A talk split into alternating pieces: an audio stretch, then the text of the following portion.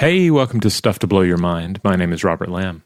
And I'm Joe McCormick, and it's Saturday. Time for a Vault episode, folks. This one is from March 4th, 2021, and this is the one we did on Fata Morgana. This is a type of optical phenomenon uh, that uh, has caused people to report all kinds of strange sights throughout the years phantom islands, uh, castles floating in the sky, and, and sea monsters and things. It, uh, this one was a lot of fun.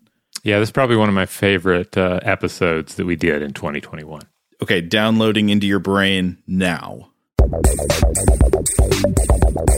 Welcome to Stuff to Blow Your Mind, a production of iHeartRadio.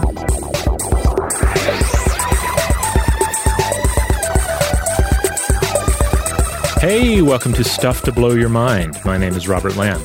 And I'm Joe McCormick. And you know, we just came off of doing a couple of episodes about the artistic convention of the halo and how that uh, comes through in, in various different religious concepts and how it might be related to uh, optical phenomena that are sometimes observed in the sky, like uh, like solar halos or sundogs. And jumping off of that, we wanted to hop over to explore another theme today that, that's sort of in the same wheelhouse, not quite halos, but an optical phenomenon that has some connection to legendary accounts and myths. And so I thought a great place to start today to get us in the mood would be a reading from The Rime of the Ancient Mariner by Samuel Taylor Coleridge. Uh, now, I think this is going to be probably, what would you guess, Rob, like the seventh time we've quoted this poem on the show, always introducing a different type of subject matter. It seems to go off in a lot of great directions. Well, you know, it's a it's a long work and it it has a lot of cool things happening in it. it has a great story and just an infectious uh, cadence. You know, it just gets gets into your brain. Right.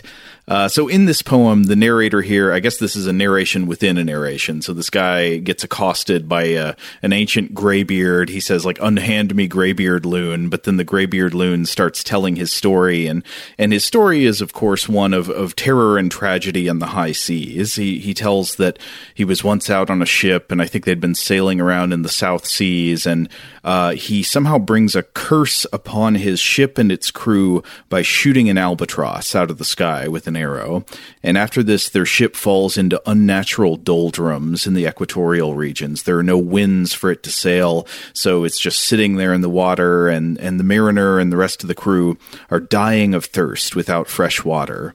Yeah, and uh, it's one thing that's I guess worth noting about this. You know, we're talking about the, the, the ships at sea in these days and superstition among the um, uh, among the crew is that uh, on one hand, uh, absolutely the the best science and navigation of the day was utilized uh, to, uh, to get where you're going and to survive on the open seas but the crew was often held together by uh, by also this this tenuous web of superstitions, mm-hmm. and uh, you you read about some of them, and it, it, at times it seems like it would not take much to shift things into the realm of uh, of, of you know dire omens. Well, sailing vessels really are at the at the mercy of forces beyond your control. Yeah. I mean, there's a lot you can do to design a ship well and work hard to you know do everything you can to get where you're going but you're still at the mercy of the seas and the weather. And that can make it feel very much like you are a sinner in the hands of an angry god. Yep, sailing beneath this uh, uncertain sky and uh, atop this just dark, unfathomable ocean. Right. So, in the context of the part of the poem we're about to read, so the curse has already come upon them. They're out there dying. You know, you get to the part about water, water everywhere, and not a drop to drink. They're all parched and thirsty, and the boat is just floating around in the doldrums. And then the mariner sees something horrible. So, I'm going to read this first bit here, and then, Rob, I, I don't think I can do a sailor voice, but I hope you can do a sailor voice for your part. I'll try. Okay. So, the mariner says.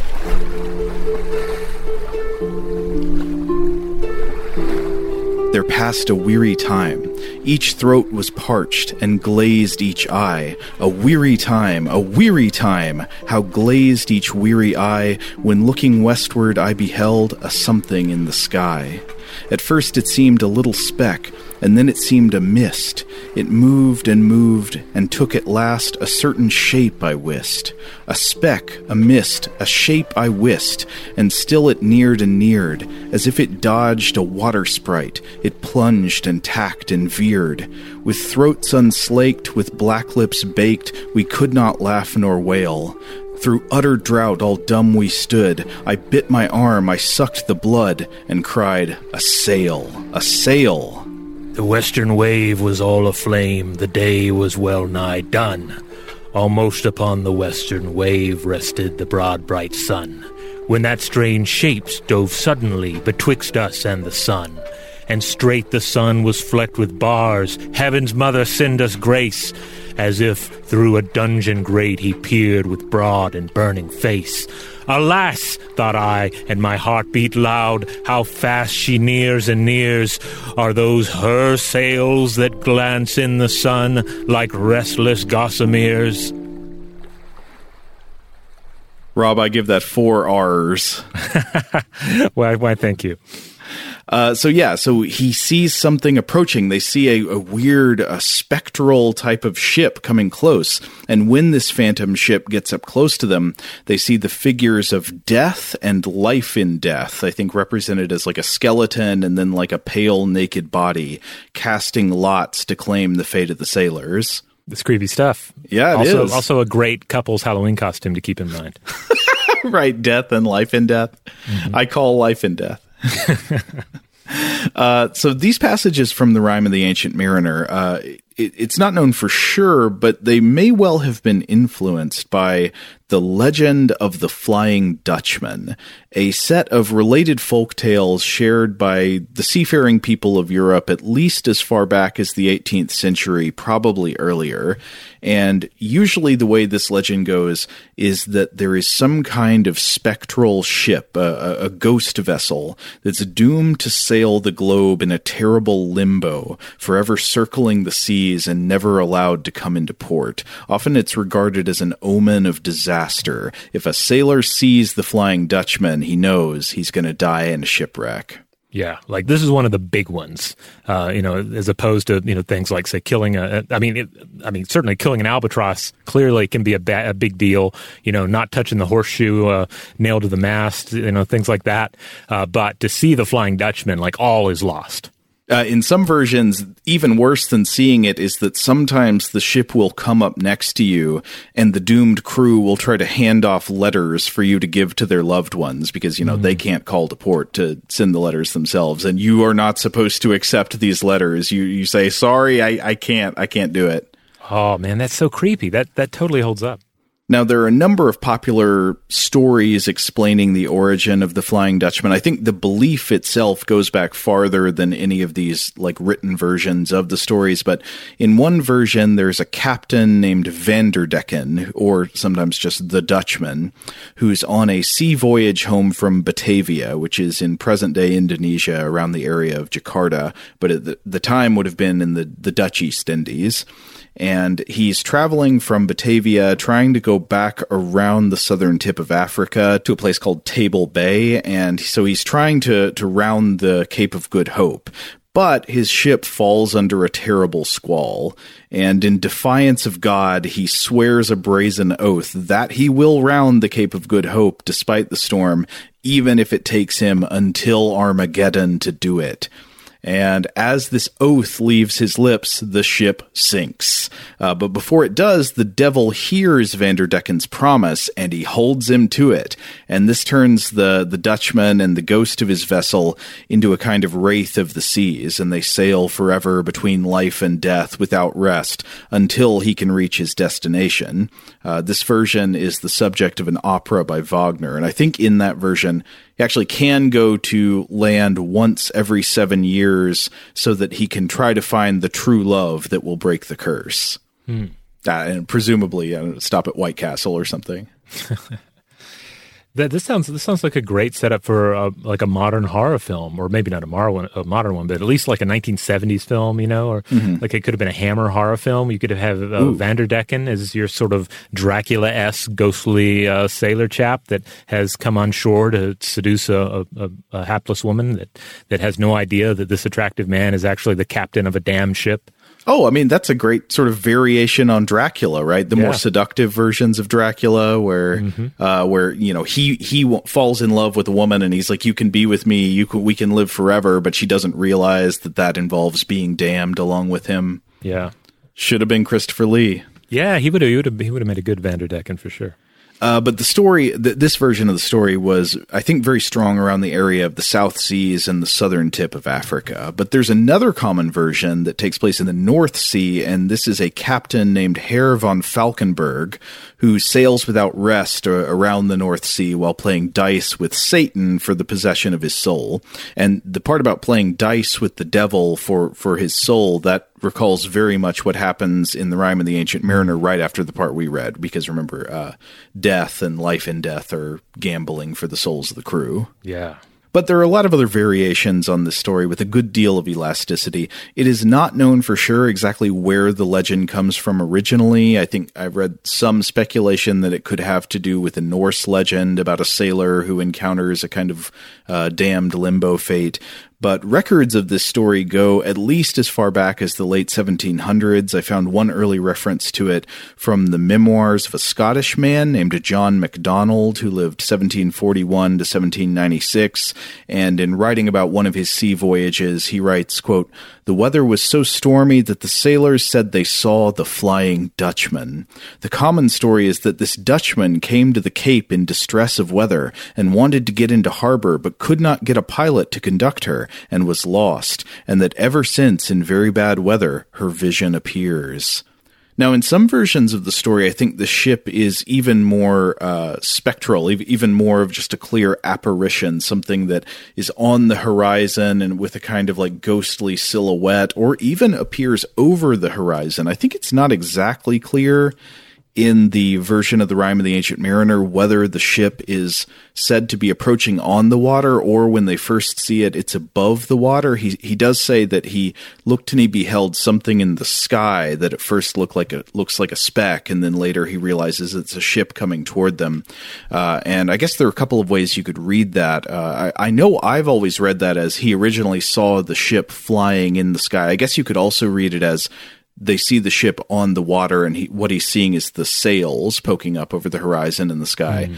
Uh, but either way, I think there are some versions where there's a kind of ghost ship that isn't necessarily even confined to the water, like it flies. Yeah, yeah, a, a true flying flying Dutchman. Yeah. And of course, this is going to lead us into what, what we're really talking about here today a, a very particular type of, of optical phenomena uh, that may be responsible, at least in part, for legends like this. Though, of course, it's always worth remembering that you know anything like this, like the Flying Dutchman, for example, in all likelihood, we're dealing with a story that has multiple converging origins. To what extent they are based on things that people really saw, mm-hmm. they were likely different things. You know, like mm-hmm. somebody staring into a dark night on a ship, somebody seeing an optical phenomena on the uh, horizon, or somebody you know looking into the chaos of a storm and momentarily making out some shape in the, the, the flash of lightning. Right, but there are some uh, well-known optical phenomena that fit with some of these accounts so closely that you have to assume at least some of these accounts probably are based on the thing we're going to be talking about today, which is known as the superior mirage or a variation of superior mirage known as the fata morgana. Um, now, the, one thing that will tie into this before we explain the the superior mirage and the fata morgana Something I noticed that was kind of interesting about the Flying Dutchman accounts, a lot of these accounts seem concentrated toward the polar regions rather than the equatorial ones. Uh, the ghost ship usually seems to be sailing either the North Seas or the South Seas, more so than anywhere in between. Yeah, yeah, quite interesting. So keep keep that in mind as we proceed here. So yeah, basically from here we're going to talk about the mirage itself and mirages in general, but then we'll get back into some more examples of of various folk tales and myths that uh, seem to be or perhaps are inspired by Fata Morgana sightings. So let's start by talking about the mirage itself. A mirage in general is an optical effect that is sometimes seen at sea or in the desert or over hot pavement. And in some cases, these may take on the appearance of, say, a pool of water or, a mirror surface, and this can cause distant objects to appear inverted. Uh, now, now, to be clear on the language here, you do find the word mirage sometimes used interchangeably with the notion of an illusion. Right, and illu- something that you're seeing but is not there. So in common language, it's sometimes conflated with even like the idea of a hallucination. You know, somebody's Right. just seeing something like it's real in their perception, but there is not an external reality to it. And that's not the case with the technical meaning of a mirage. Right, and I feel like this is also, uh, you know, this is also complicated because a lot of us grew up watching, especially cartoons that would occasionally have a mirage uh, scene, and those would be a bit confusing because a lot of times I feel like they would play it up like just something magical that you you only saw because you were you were thirsty and dying, and you were also a cartoon dog. Right. Well, in cartoons, I feel like the mirage is always shown in the desert rather than say over an ice sheet or on the seas. Uh, and and that over the desert, you were probably looking at a particular type of mirage, the inferior mirage. We'll get into more of the distinctions there in just a minute. But yeah, in the cartoons, it's always like. I don't know, the you know, Daffy Duck is seeing a mirage in the desert and it's like an ice cream stand or something. Right. It's yeah, something some variation of the oasis in the desert. Yeah. Right. It's something very specific that gives the suggestion that you're seeing like a complicated, detailed hallucination.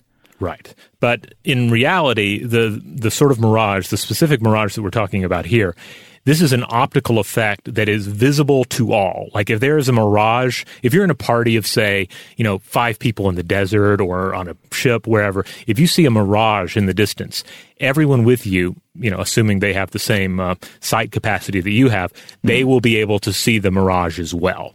And assuming they're looking from the same place also. Right, right. Yeah, you got to have the same vantage point for sure. Um, but uh, you know, now that's not also not to say that you know this could not be further distorted by the individual, either visually or in memory. Uh, but it is a thing that you could and people can and do capture photographically or on uh, you know or with a like a video camera. So it is it is not something you're seeing that isn't there. It is an actual optical phenomena. Right. Uh, you you are seeing something that is really light coming into your eyes looking that way. It's not in your head, though what you're seeing is very distorted. So you're probably wondering, okay, mirage. How does a mirage happen? Uh, it's you know not caused by you know um, you know weird spirits in the uh, you know in the desert or on the seas. Well, mirages in general occur when light passes through air of differing temperatures, and the light is reflected or refracted, aka bent. And there are two types of mirages. Uh, we can divide them up generally into inferior mirages and superior mirages. This is not a about their quality. It's not like you know um, discount mirages and bespoke mirages. Uh, it has to do with uh, where they fall uh, in relation to the horizon. Right. So the inferior mirage is the kind that is being lampooned in the cartoons where a character is, you know, Daffy Duck's in the desert and he thinks he sees an oasis. This is a very real thing that people often experience in desert climates, and this is the inferior mirage. Yeah, so the inferior mirage, again, is your stereotypical oasis mirage. Uh, it looks like a pool of blue water sometimes, uh, you know, appears when you also look out across uh, the desert or down a highway. You've probably seen one of these on your own drives or in movies, especially in movies that have a desert highway. This is, this is like catnip to directors. They, they gotta have it, you know, so they'll, they'll get a little bit of that mirage in their, uh, in their shot. Right, and it's not only because the desert is hot and you're thirsty that it looks like there's water on the desert. There is a specific uh, climate related reason that you're likely to see a mirage in the desert that looks like a pool of water. Yeah, th- these occur when a dense layer of cold air sits on or above line of sight with a layer of less dense, warmer air below line of sight. Now, um, a, a, an example to, to, to, pull from here is uh, consider the desert highway. Okay, the sun beats down, heats the asphalt, and the hot asphalt heats up the bottom portion of the air. Rays of light from above are refracted when they hit that, refracted toward your eyes, resulting in the mirage. So the light of the blue sky above is bent back towards you from below the horizon. And thus you have this, you know, it's, it's like a pool of water, but essentially like what seems like a pool of sky. Yeah, you're essentially seeing the blue light of the sky that is refracted as it changes from the, the cooler air above to this pocket of warmer air below, and it bends down and makes it look like part of the sky is just sitting on the ground. And when you see that, that blue sky looks a lot like water. Yeah. Now, the superior mirage works the opposite way. Warm air sits above line of sight, cool uh, layer beneath it. Light bends down. Uh, the light is not traveling straight at us. Uh, but our visual process assumes that it is, so it makes it appear as if it is uh, a, it is above its actual position, such as above the horizon, hanging in the sky. And so, of course, in some cases, this can cause objects that are actually past where you can see on the horizon. So they're, you know, beyond the curve of the earth from your vision to appear as if they are popping up over the horizon. Yeah, they can make something that's that's actually just beyond the optical horizon, such as mountaintops, appear ahead of schedule. You can imagine how this would play into uh, some of your expectations whilst whilst uh, out on the uh, the open seas. Uh, it can also make objects appear closer or further away, larger or smaller than they actually are. Um, it's quite interesting. Uh, and, and, and for a, another example of this, apparently the most common example of a superior mirage, according to Christine uh, Pulliam in 2008, speaking to Robert Siegel of NPR, uh, is a sunrise or a sunset. Quote, the same phenomenon occurs to the sun every day and makes it appear to be above the horizon when it's actually slightly below it. Oh, I think I've read that this is even more common, like in polar regions. This might be related to what's known as the Novaya Zemlya effect. Oh yeah, yeah. It's of course it, the thing with the the sunrise and sunset is since it happens every day, and and you know generally it's the kind of thing you see every day. It doesn't seem out of place. Mm-hmm. But where, where, we get into these uh, you know remarkable stories and legends arising from uh, uh, from uh, sightings of uh, of superior mirages, it's because they occur. They don't occur every day. It's something you would see uh, maybe with some frequency, depending on what part of the world and what the exact environmental settings happen to be. But they they have more mystery to them. They're not part of just the everyday movements of the sun or everyday atmospheric behavior. Yeah, the conditions have to be right. Uh, so superior mirages, they require there to be a certain kind of pocket of warmer air sitting above a pocket of cooler air, which is not normally how the atmosphere works, right? Usually the air up higher is going to be cooler, even though heat rises. Usually it's just farther away from the earth and it's going to be cooler. Now, if you're completely lost at this point, which I will, I will forgive you for, for being so, um, I will say a couple of resources you can turn to. Uh, HowStuffWorks.com has an article about mirages, but also the University of British Columbia's Department of Earth, Ocean, and Atmospheric Sciences. They have a great page uh, that I was looking at earlier with very helpful illustrations. I uh, included one of these for you to see here, Joe, but uh, uh, just very well presented information about like light bending downward that's your superior mirage. Light bending upward, that's your inferior mirage.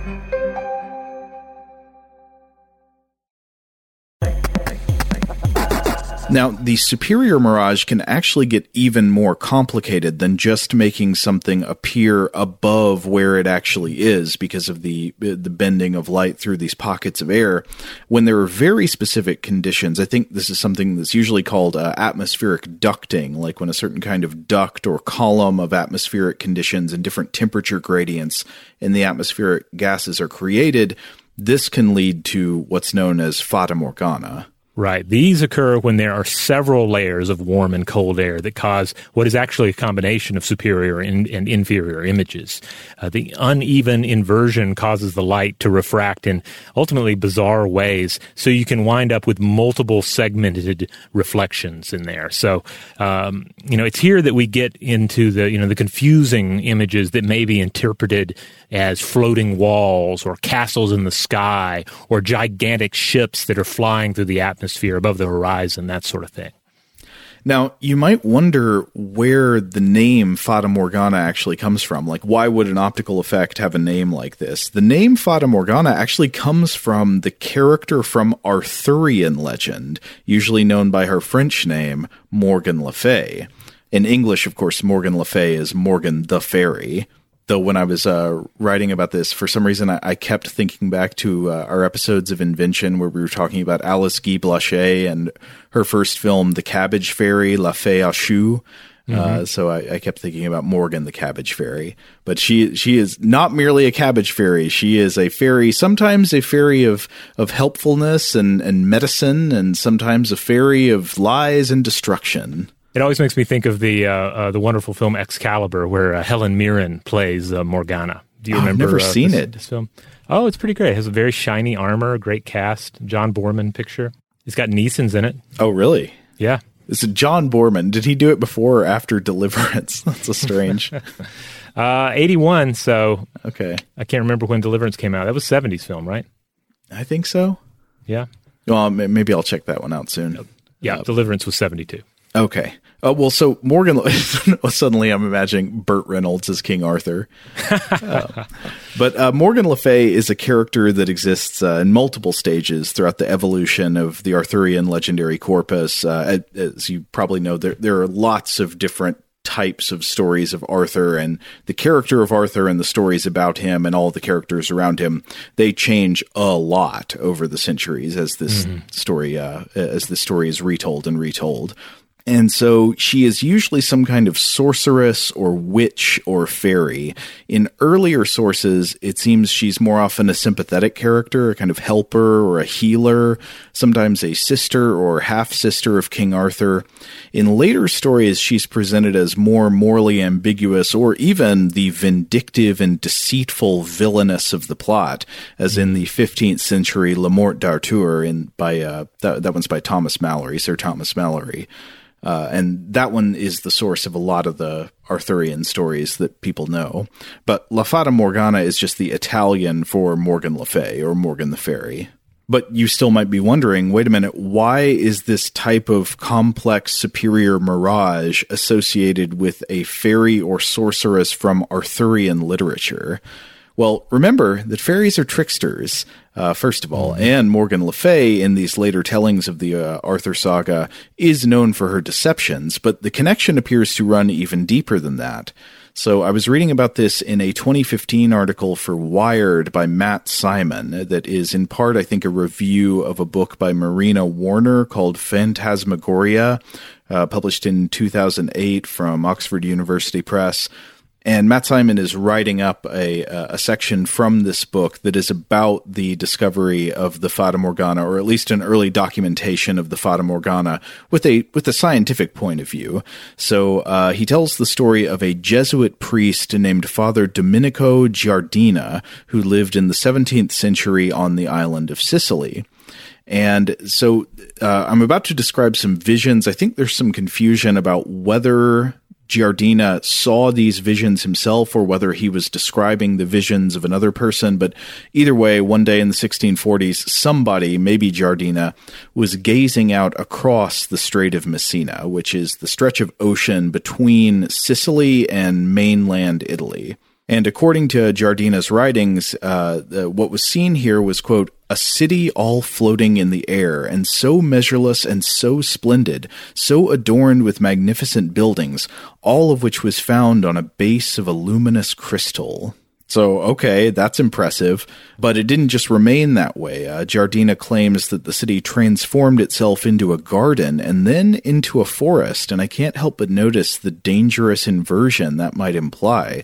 The city, of course, is the place of order and humanity, and it transforms into the woods, which is the place where the power of nature rules and travelers become lost. And in some of the classic Arthurian stories, I think that's a place you you really see this like civilization versus the woods distinction, where the woods are just full of unaccountable magic that has power over you rather than you over it. Yeah, absolutely. And uh, one thing I love about this is this is already hit on several different themes that we will find not only in you know, um, you know, tales from uh, you know elsewhere in Europe, but but tales from the other side of the world, uh, and uh, you know other uh, you know other other cultures seem to have possibly, or in some cases, possibly seen um, uh, optical phenomena of this nature and had some of the same uh, interpretations. Mm.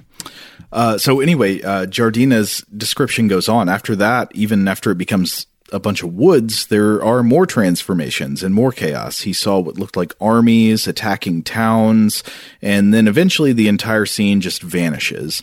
And Giardina tried to explain this vision in terms of science rather than magic. He he blamed salts in the region, which he wrote, quote, rise up in hot weather in vapors from the sea to form clouds, which then condense in the cooler upper air to become a mobile specchio, which means a, a moving polyhedrical mirror.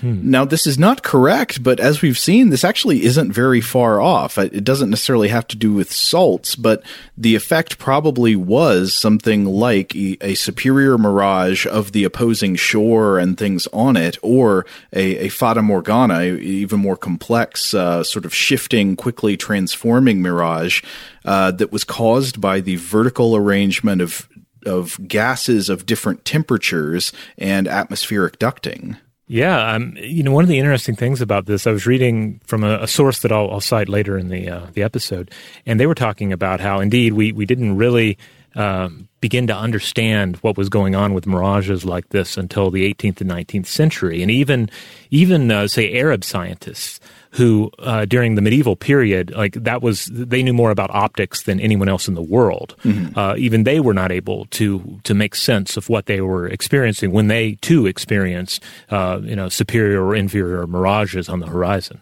Yeah, exactly. So so this explanation is not correct, but I think it's surprising how close he got. Yeah, yeah. Uh, so here here's the question: Where does Morgan Le Fay come in? Right. Well, uh, here I'm going to read from from Simon's article. According to Warner, the Normans brought stories of Morgan's magic to Italy, particularly her penchant for luring sailors to an undersea palace with visions of castles in the air. Fata Morgana is particularly prevalent in southern Italy's Strait of Messina, where Father Giardina experienced his own vision. Mm. And then later Simon writes, and long before Arthurian legend, it could have been that sightings of these phenomena gave rise to any number of, whoa, something is appearing in the sky scenes in antiquity, Warner argues. So, uh, I think the, the idea of the Fata Morgana is that there is some equation of this optical phenomena of seeing things far away or over the horizon, appearing up in the air above the horizon, and in some cases even uh, distorted, inverted, and stacked upon themselves, forming bizarre visions that could look like castles in the sky, cities in the sky, uh, weird floating objects, ships sailing in the air or among the clouds. And and you might be tempted reading accounts of things like this to think, well, okay, you know, it's either just creative, uh, the creative mind at work, or it is uh, it is uh, you know the, the, these people's mythology or uh, or legends that are then described. Uh, but the, the Fata Morgana gives us uh, the opportunity to look to actual optical phenomena as a as a possible, or in some cases, like uh, seem almost definite cause. Yes, though I guess somebody would not be uh, could not be blamed too too much for thinking of it as a kind of deceptive fairy magic. Yeah, no, I, I, I think so. Because ultimately, like we've said before, when you when you witness something that you cannot explain, uh, a lot of times you have to go to the pre-existing uh, uh, narratives, the pre-existing scripts, uh, to figure out what it might be, and that might be aliens, it might be, um, you know, the, the fairy folk, it might be the gods or sea monsters, etc seems like the sea in particular is full of a lot of characters who want to lead you astray and get you into trouble with deceptive visions or invitations. You know, the sirens, the uh, oh yeah, uh, all those things. Though I guess the woods too. I don't know. The woods and the sea have some things in common. Yeah, they're both wild realms, and they're you know there's a plethora of, uh, of mythical creatures and beings and strange lights that will lead you astray. Now, I came across what I thought was a pretty interesting hypothesis. I'm not sure uh, how well supported it is, but at least in this one case, the the Fata Morgana mirage has been said to not just influence supernatural legends, it may possibly explain specific catastrophic navigational blunders in maritime history. And the main possibility that has been proposed here is the iceberg collision that sank the Titanic. Oh, wow. Okay. So, this hypothesis is covered in an April 2012 article for the New York Times by William J. Broad. In short, there's a British historian named Tim Maltin who was working uh, with the help of somebody named Andrew T. Young, who's an astronomer and mirage specialist at San Diego State University. And uh, w- with Young's help, Maltin refined and put forward a hypothesis that could explain why the Titanic's lookouts failed to spot the iceberg in time to avoid the collision, and why a nearby ship failed to respond to a distress signal. Uh, so Maltin claims that the conditions of the icy water in the North Atlantic on the night of the sinking of the Titanic were responsible for creating a kind of wall of water illusion that could have obscured the approaching iceberg from view. And uh, Broad describes the Fata Morgana effect as follows quote, most people know mirages as natural phenomena caused when hot air near the Earth's surface bends light rays upward. In a desert, the effect prompts lost travelers to mistake patches of blue sky for pools of water. But another kind of mirage occurs when cold air bends light rays downward. In that case, observers can see objects and settings far over the horizon. The images often undergo quick distortions, not unlike the wavy reflections in a funhouse mirror. Okay, so this is in line with what we've been talking about. Uh, but Broad goes on to say In an interview, Mr. Maltin said he first learned of the possibility of cold mirages when reading a 1992 British inquiry on the Titanic's sinking. It suggested that the icy waters could have cooled the adjacent air and warped images that confused the Californian, a nearby ship that could have rushed to the Titanic's aid, but instead did nothing. Fascinated, Mr. Maltin, who sailed boats in his youth, dug into navigational records and found that both the Californian and the Titanic had moved into the icy Labrador Current that night and had encountered conditions ideal for cold mirages. He then hunted through reams of official and unofficial testimony to see what people saw, or what they thought they saw. A drama of misperceptions ensues. Mr. Maltin's book shows how mirages could have created false horizons that hid the iceberg from the Titanic's lookouts. By this theory, the intersection of dark sea and starry sky would have looked blurry, reducing the contrast with the looming iceberg. And then he goes on to cite some of the testimony of the lookouts who were who were watching the horizon that night, and and so they put together this idea that superior mirages could have hidden the iceberg from sight as they were approaching it by creating a kind of blur or haze along the horizon, and then also that uh, that a type of superior mirage caused by the, the icy currents in the cold water could have interfered with the Californian's ability. Remember, that was the other ship that was nearby that did not intervene, could have interfered with its ability to correctly assess what was going on with the Titanic. And th- this led to a series of misunderstandings that caused them not to help. Hmm. That is interesting. Yeah. Yeah. Now, I don't know how much uh, you know the the most relevant experts would put into this hypothesis today. I was uh, trying to see if I could find criticisms of it, and I did find a series of papers in the journal Weather from 2019 by Mila Zinkova. Uh, the first one of the, the four part series is called Titanic's Mirage Part 1 The Enigma of the Arctic High and a Cold Water Tongue of the Labrador Current. Uh, I didn't have time to get into this whole series in depth, but it looks from what I can tell like the author argues that maybe the mirage explanation is possible, but probably not the explanation that they think is most consistent with the facts. And other explanations for the haze over the water that night that would reduce visibility would include something that is more commonly known as sea smoke, which is just a kind of natural fog that forms when very cold air moves over warmer water. Yeah, and that coupled with the fact that uh, Billy Zane is chasing Leonardo DiCaprio around oh, on the no. ship, and Yeah. that's probably distracting everybody. I mean, that's going to create a, a, a steamy fog of its own, right? Yeah.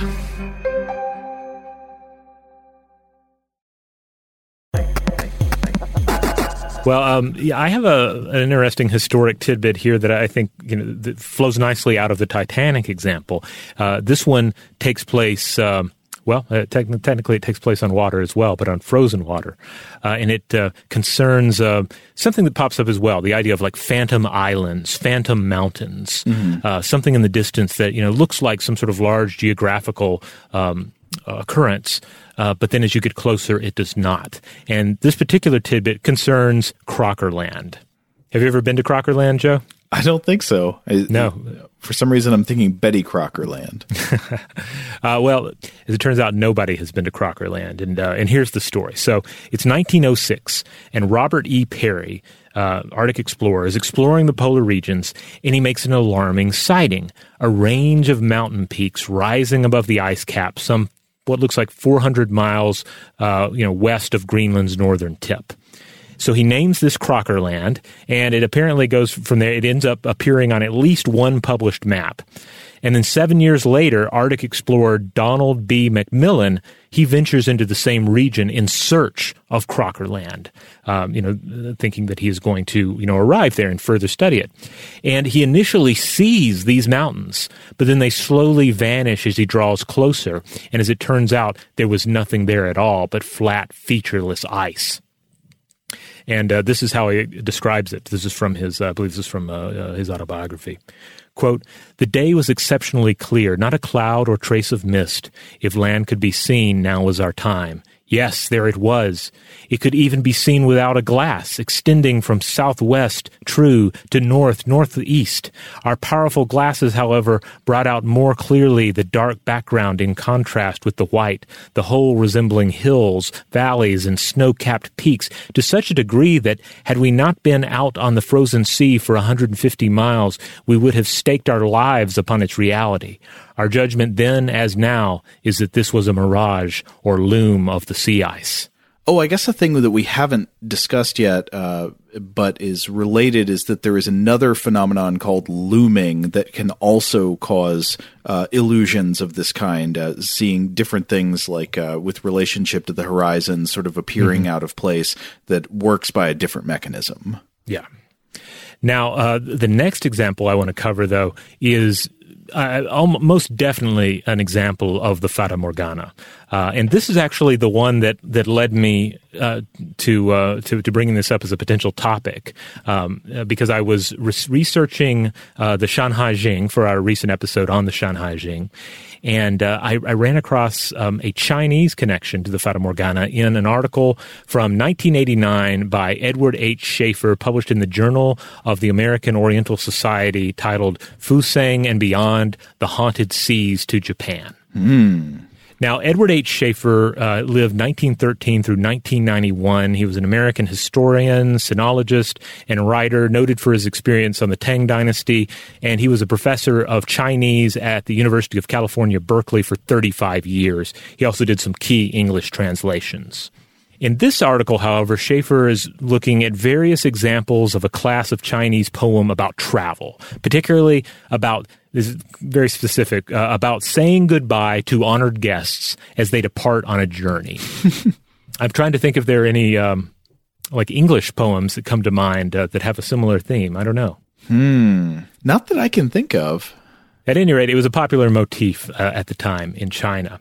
Uh, and a popular journey, uh, specific journey for these poems during the, the Tang Dynasty, which, uh, which was uh, 618 through 907, was a journey across the Sea of Japan, frequently taken by monks, diplomats, and others. So this was and is the puffing sea, the bursting sea, a domain of danger for sure, but also of supernatural wonder. Now, as we've said, this can be said of, of basically any large body of water. This can be said of any seafaring civilization, right? Anywhere people meet the ocean, you find these uh, descriptions of the, the ocean as a, as a potentially deadly place, a mysterious place. And we've developed rich myths and legends to account for it, uh, you know, any, t- you know, just uh, across cultures. Right. But Schaefer points out that there was really a lot of this talk regarding the Eastern Sea, and you'll find it in poems and in accounts of all sorts, including from very well traveled and well educated individuals. And he describes these sightings as being marked with, quote, greater awareness than ever before of the denizens of the oceanic world. Hmm, so what are these denizens? Of particular note here are the Shen, or clam monsters of the Eastern Sea. And uh, this is where we get uh, Shenjing, uh, which is, uh, or, um, or Hai Shishinlo, which uh, are terms for mirages in Mandarin. Oh wow! So if you were talking in Mandarin about a mirage, you're saying something that literally could mean something like clam monster. Uh, yeah, yeah, like the, these these terms are, are all connected. Yeah. Wow. So while the the pre Han genesis of the term Schaefer writes uh, would seem to apply to real world clams, you know, the type of clams you might catch and eat in, in some culinary traditions, mm-hmm. uh, it it clearly evolved into a legend. And so this is what uh, he writes. Quote, beginning as an unassuming marine invertebrate, the shin was later imagined as a gaping, pearl producing clam, possibly to be identified with the giant clams of tropical seas. For instance, Tridacna, uh, that's the, the genus of these. If you've ever seen images of giant, real world giant clams, that's, uh, that's the genus. Okay. He continues, quote, Finally, by early medieval times, it had become a monster lurking in submarine grottos, and was sometimes endowed with the attributes of a dragon, or more likely, under Indian influence, a naga. So it gets, this gets like just super super super weird, and I love it. Yeah. Uh, so, so, these uh, the shin were said these giant clams in the ocean deep were said to exhale and belch up bubbles and froth, which the, they could they could then manifest into spectral castles and haunted palaces made of what Schaefer translates as a kind of plasma, and later describes as being something between flesh and energy, like a kind of ectoplasm. Whoa quote, dreamlike, coruscant with strange lights and prismatic hazes. These seemingly insubstantial confections are counterparts of the sea isle Penglai and also of the astral places of the high gods of Taoism. Wow. All from clams, huh? Well, giant clams, giant magical clams that breathe ectoplasm and use it to craft uh, massive illusions in the sky. Yeah. Uh, so he from here he goes on to share uh, what is uh, I believe his translation, one of two translations he provides uh, of a poem by Wang Qi, uh, "Rhapsody on the High House of the Clam Monsters." And it's it's just glorious. Um, you can look up this Schaefer article. You can find it. Um, uh, I think it's on JSTOR, and you can access it for free. And you can you can read the full version of both poems. I just want to read the first part of the initial. I think what's supposed to be a more accurate translation. Read it. There in the Ping Bird's Basin, shoreless and boundless, are the clam monsters' high houses, crag crested. They do not rely on timber to knit their frames, but use their own fnast to fly and float them. Hidden away without present sign, they blaze in splendor hardly to be matched. Then one of them emits waves and surges there, as if it would stud the sky with them, forming simulacra. Mutating, it creates porches and railings, preferring to simulate the sun which melts our cares, so large that it would cover a giant turtle mountain with yet another island, or drip down on the shark men's houses in hanging streams. Then it is as if the fogs have used up their mistiness. The melting clouds have gone home. The moon sheds brilliance over a thousand li. Vision is terminated only by the eight horizons. Wow. Yeah, it's it's I, I, love it. It's just so full of weird wonder and and again has has just stark stark comparisons can be made to those uh, to the accounts of the Fata Morgana that you were uh, reading earlier from uh, you know the other side of the world. But I love all the unexplained elements, the the shark men's houses. Yeah, yeah. Um, I may touch on the shark men in a bit, but yeah, there's just so much wonder. This feels like some sort of a just a just a weird hallucinatory vision out of uh, you know the, you might find something similar out of say the weird fiction era in, uh, in American literature. Now, I am kind of wondering how exactly some of these uh, words are translated because obviously, like so the the word simulacra is in there, and I understand what that means in context. I, I wonder if there's actually like a term in the original that is becoming exactly that word or if there is some that's the, somehow the gist of something yeah i you know offhand i can't recall if schaefer got into that he it's a he, he, it's mostly related to these two translations that he gives but he does get into some of the specific terminology mm-hmm. um, but on top of that, Schaefer himself seemed to be, you know, pretty poetic in his own right. Um, you know, just as he's describing the text, uh, there, there's some wonderful sections. Like he writes, in this literary vision, the clammy builders are not ordinary creatures at all, but alien and anonymous natural forces. Their amorphous bodies are unstable and perhaps illusory, at least ectoplasmic or spectral. They have no gender. They dwell in the murky benthos of the sea of whales beyond the domains of the shark people and uh, and he actually he, he, provides a second translation uh, in which he uses meter and English rhyme, uh, and again, I just have the the first section here, uh, but but he does the whole thing. I don't know, Joe. Do you want to read this one? Oh, sure, I could if you want. Sure, go for it where giant fish fowl range above the seas, in craggy houses clammy monsters wheeze. They need no deedar to build these halls. Extruded echors fuse as roofs and walls. Abyssal gloom eclipses them below, but spouted up, they shed a fiery glow. When one explodes up through the tossing spume, we hope a vault of spangled stars to bloom. Instead, it seems a shining golden dome to match the sun, the god's immortal home. It makes the giant seamount seem a hill, as vast cascades into the vortex spill. Then, when the upcast spray and froth degrade, and clouds beyond the far horizon fade, the lunar lantern sets the sky alight, and all the seven seas show clear and bright. The fishy peoples shine their scales around, the waves, now soothed, give out no further sound. A palace heaves, and spouting rare perfumes in majesty above the ocean looms, pierces the stubborn haze that round it lies, and thrusts its mighty walls into the skies. Yeah, I, I absolutely love it. Excellent.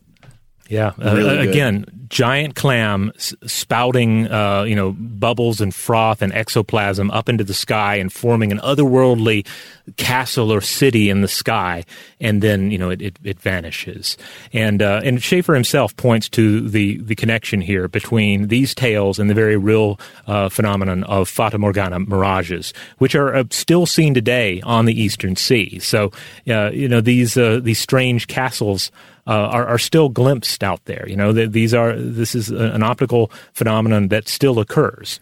What, what, who are the shark people? Do you know something about sharkmen? Yes, I looked these up. These would be the uh, the Jiao Rin or the the people of the flood dragon. So they were a kind of merfolk, mm. um, or you know, or a shark person. I like how he describes them as the as as the shark people or fishy people, if you will. Well, that makes him sound more like the subject of that Peter Benchley novel adapted to a made for TV movie that we talked about not too long ago. What was the one about like the shark human hybrid? Oh, what was it? It wasn't Beast. Uh, it had a similar one word name because you know that you stick with what yeah. what works. It have um, Kim Cattrall in it? Is that right? Yep. Yeah. Yep. And Craig T. Nelson and a shark that I think in the book at least was an was a, a Nazi created uh, mutant intelligent shark. I'm not sure if that translated into the TV adaptation or not. Looking it up or if it had like big muscular arms or not. Oh, it's a mini series. It's called Creature. Creature, yes, okay. But I, I really want to see a film about um, about this giant clam, um, about the Shin, and uh, you know I'm not sure that, that it doesn't exist. Uh, clearly, there's a lot of, uh, of, of wonderful and fantastic uh, Chinese cinema out there, and um, I didn't really dive in enough. So anyone out there, if you're aware of a film that features even a cameo uh, by a giant um, uh, fairy city spouting clam, uh, let me know. All right, I have a, another example I want to turn to, and this one takes us uh, to another continent entirely. This takes us to Africa, specifically southern Africa. Okay. And this concerns the San people. Uh, so these are indigenous peoples found chiefly in Botswana, uh, Namibia, and southeastern Angola. Uh, historically, they would have been uh, hunter gatherer people, and they've been referred to by several different names over time, and today are apparently not instantly identifiable by any physical features, language, or culture. Um, but I was reading an article about this. This is uh, from the year 2000 by Helmut Tributsch, uh, titled "Does Mirage de- Derived Mythology Give uh, Access to San Rock Art?" And this was published in the uh, Southern African Archaeological Bulletin. In it, the author contemplates a link between the traditional rock art of the San, their myths, and the superior mirages they would have observed in their environment. That, again, like all these, can still be observed in those environments today. Hmm. And the author points out that you know uh, that that naturally this sort of mirage was seen throughout the world for thousands of years. He's the author who brings up uh, you know the the idea that even Arab scientists who uh, were pretty much masters of optics uh, during the medieval period they weren't able to understand this. So it wasn't until the 18th and 19th centuries that we we really were able to to, to fully crack what's going on when we behold a superior mirage. But uh, you know everyone who had access to to these mirages would have probably had some thoughts about them, and you can imagine how they might have influenced one's worldview and magical thinking. Mm-hmm. So, San rock art in particular depicts, in some cases, huge flying creatures, upside down creatures, and double creatures, uh, finned land creatures as well as floating waters. Now, there there have been different ways uh, of interpreting these. Uh, the author points out so representations of mythic ideas, art for art's sake, or and this is always interesting, altered states of consciousness or schematic visions. But uh, Tributsch uh, presents a what he refers to as a naturalistic interpretation, in uh, which the observation of superior mirages are a key factor. Um, and of course, and we should drive home. Uh, you know, it seems like all of these could be in play at the same time because certainly you could have hallucinations occurring whilst looking at or remembering or or contemplating the nature of uh, things seen on the horizon. Mm-hmm. Combine that with your own myth making uh, and just creative thinking in general. Sure. Now, as for the specific things he's referring to, uh, first of all, giant sky water snakes or rain animals above the horizon would have been linked to superior mirages that uh, that were often observed in the lull before rainstorms. So these would have been interpreted as powerful entities responsible for rain that could then be called out to spiritually. Like these were the masters of rain, the, the gods and monsters of rain, and uh, and they are the ones who um, who you need favor from in order to you know to to, to have a a wet and rich environment. Mm. And then there's this really fascinating concept of the underwater where souls and the sorcerers went to become stretched. Uh, and this may be linked to glimmering inferior mirages and stretched or elongated forms. Uh, these may derive from superior mirages. And yeah, you look at examples of this, and it's like you know, um, you know, clearly humanoid representations, and some will be of what you might take to be normal size, and others are greatly elongated. Hmm. And uh, yeah, I'm particularly interested by this idea of the inverted world and sorcerers who try to make contact with the inverted world by, uh, he points out, adopting an inverted arm position. Uh, here's a quote from the paper. Quote, what would be more realistic than depicting inverted lions in a mirage in such an environment, the underwater of San belief? It could even be that uh, trance has developed as a way to imitate the inverted world, the world where everything is the other way around. The body does not preserve the upright position anymore. Food or liquid does not enter the mouth but leaves it, as depicted in many scenes where liquid, sometimes interpreted as blood, is streaming from the nose of animals and shamans. Maybe the crossed legs of painted antelopes and trance dancers in San rock art may simply mean that they do not walk normally, but walk in an inverted way, that is, backwards, as they should in the other world. Wow. That's really interesting. Yeah, and again, this this connects with uh, with some of what you were sharing earlier on. Again, from the other side of the world, uh, you know, dealing with contemplations of Fata Morgana and superior and inferior mirages. Mm-hmm. So from from here, really, I mean, we don't even have to spend much time at all talking about the nature of unidentified flying objects in the sky, right? Um, because you can see, I mean, it's all written on the wall here. I mean, the, the Fata Morgana is sometimes used to explain UFO sightings, which um, uh, which is just a natural direction to go into, especially when you consider modern sailing vessels uh, and, and modern you know vehicles and objects in general, so often glinting with metallic details. You can imagine them seen above the horizon uh, as superior mirages. And you know, if you consume enough UFO material, which I think everybody has at this point, that might be one of the first places, if not the first places, that your mind goes. Well, yeah. I mean, I'd imagine that superior mirages could explain all kinds of, uh, especially anomalous lights. Yeah, I've, I've, in particular, I've seen it linked to discussions of uh, UFO sightings in Texas and also the so-called Min Min light in the Australian outback. Mm-hmm.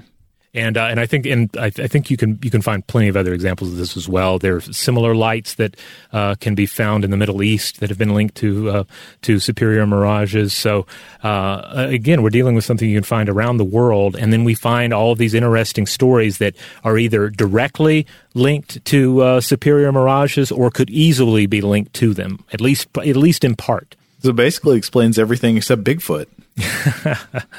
I don't know. It could an elongated humanoid. Um, you know that, that could work. Oh, Slender Man is a superior mirage. Oh, you know, I was just thinking about the the, the San Rock illustrations and mm traditions about uh, people walking backwards. That makes me think of the the, the Leshy again.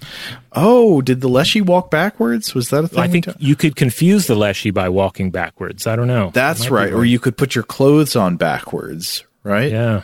I seem yeah, to recall that the, the upside down, the uh, the inverted world, uh, moving backwards.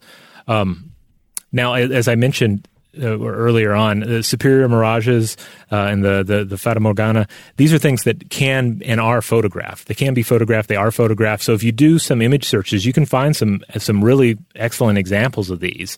I remember seeing one in particular that instantly made me think of the gigantic spaceship from Independence Day. Um, now, Independence Day wasn't an actual movie; you, it was not a mirage. But but the, the mirages that uh, that that occur can be of that nature. You know, it's like there's something huge in the sky or on the horizon, and it does not conform conform conform to. Uh, to to anything that would occur in the natural world that you you know of. You know, like you have to leap to the the unexplained if you're not aware of the sort of uh, you know the again the optical phenomena that can take place. Right, just some shimmering hulk. Yeah. So, on that note, we would obviously love to hear from anyone out there who has witnessed one of these, you know, because I, I don't think I, I have, I don't remember ever seeing a superior mirage, much, much less a, a, a Fata Morgana, um, unless I was just, you know, barely noticing it. Certainly, and that's the thing. A lot of these examples that you, you, you hear about, they're, they're hard to ignore. Uh, so if you have experience with them, please write in and let us know. Tell us all about it. Tell us about your experience with it. What was going through your mind when you looked at it. Uh, also, if you're familiar with uh, any other of the you know the many global traditions that either are directly linked to these optical phenomena or could easily be linked to them, uh, we'd love to hear about it. And you know we'll we'll try and discuss it on an upcoming episode of Stuff to Blow Your Mind listener mail. That's what uh, publishes Mondays in the Stuff to Blow Your Mind podcast feed. On Wednesdays we have the Artifact. Tuesdays and Thursdays we have core episodes, and on Fridays we have Weird House Cinema, where we don't so much get into the science, but we talk about uh, a weird movie of note. Huge thanks, as always, to our excellent audio producer, Seth Nicholas Johnson. If you would like to get in touch with us with feedback on this episode or any other, to suggest a topic for the future, or just to say hello, you can email us at contact at stufftoblowyourmind.com.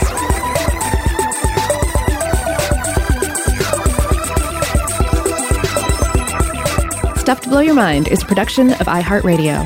For more podcasts from iHeartRadio, visit the iHeartRadio app Apple Podcasts, or wherever you listen to your favorite shows.